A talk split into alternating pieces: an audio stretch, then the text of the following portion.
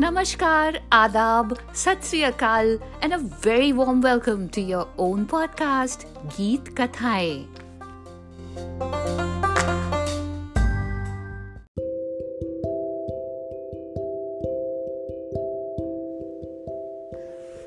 आने वाली 17 जनवरी को है जावेद अख्तर साहब का जन्मदिन।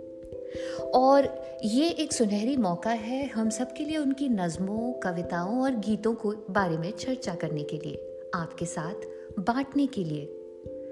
जावेद अख्तर साहब का जन्म हुआ 17 जनवरी 1945 में और हिंदी सिनेमा के गीतों को अपनी कलम से जादुई अंदाज देने वाले जावेद अख्तर को कौन नहीं जानता?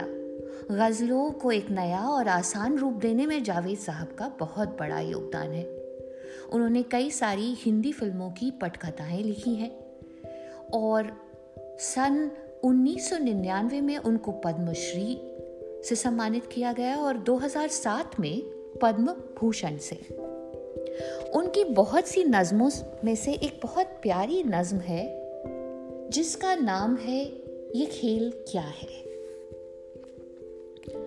जावेद साहब की ये नज्म न सिर्फ़ हिंदुस्तानियों के चहीते गेम, चेस या शतरंज के बारे में बातें करती है, बल्कि पूरी ज़िंदगी के फलसफे को इस खेल से जोड़ती है। इस खूबसूरत नज्म में हम देखते हैं कि किस तरह इस खेल में भी कुछ उसूल और नियम है, जो प्यादों के लिए अलग है और वज़ीर और बादशाह के लिए अलग।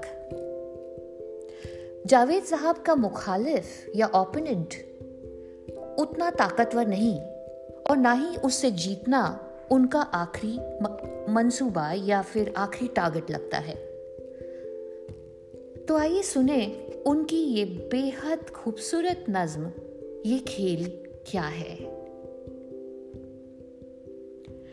मेरे मुखालिफ ने चाल चल दी है और अब मेरी चाल के इंतज़ार में है।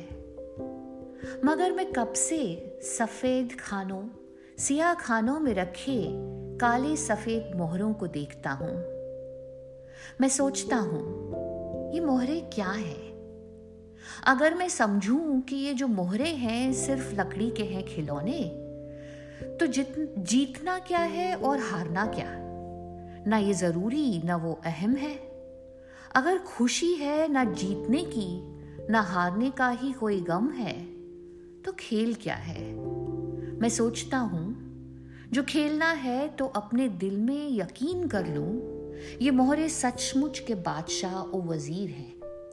सचमुच के हैं प्यादे और इनके आगे है दुश्मनों की वो फौज, रखती है जो कि मुझको तबाह करने के सारे मंसूबे, सारे इरादे मगर ऐसा जो मान भी लूँ तो सोचता हूँ, ये खेल कब है? ये जंग है जिसको जीतना है। ये जंग है जिसमें सब है जायज़। कोई ये कहता है जैसे मुझसे, ये जंग भी है, ये खेल भी है। ये जंग है पर खिलाड़ियों की, ये खेल है जंग की तरह का। मैं सोचता हूँ, जो खेल है, इसमें इस तरह का उसूल क्यों है? कि कोई मोहरा रहे कि जाए, मगर जो है बादशाह, उस पर कभी कोई आँच भी ना आए।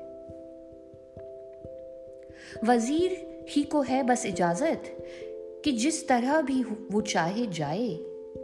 मैं सोचता हूँ, जो खेल है, इसमें इस तरह का उसूल क्यों है? प्यादा जो अपने घर से निकले, पलट के वापस न जाने पाए। मैं सोचता हूँ अगर यही है उसूल तो फिर उसूल क्या है?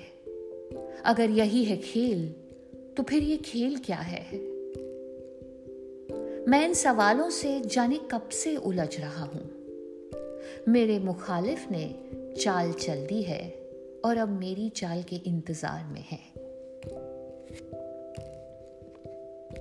बहुत खूब जावेद साहब।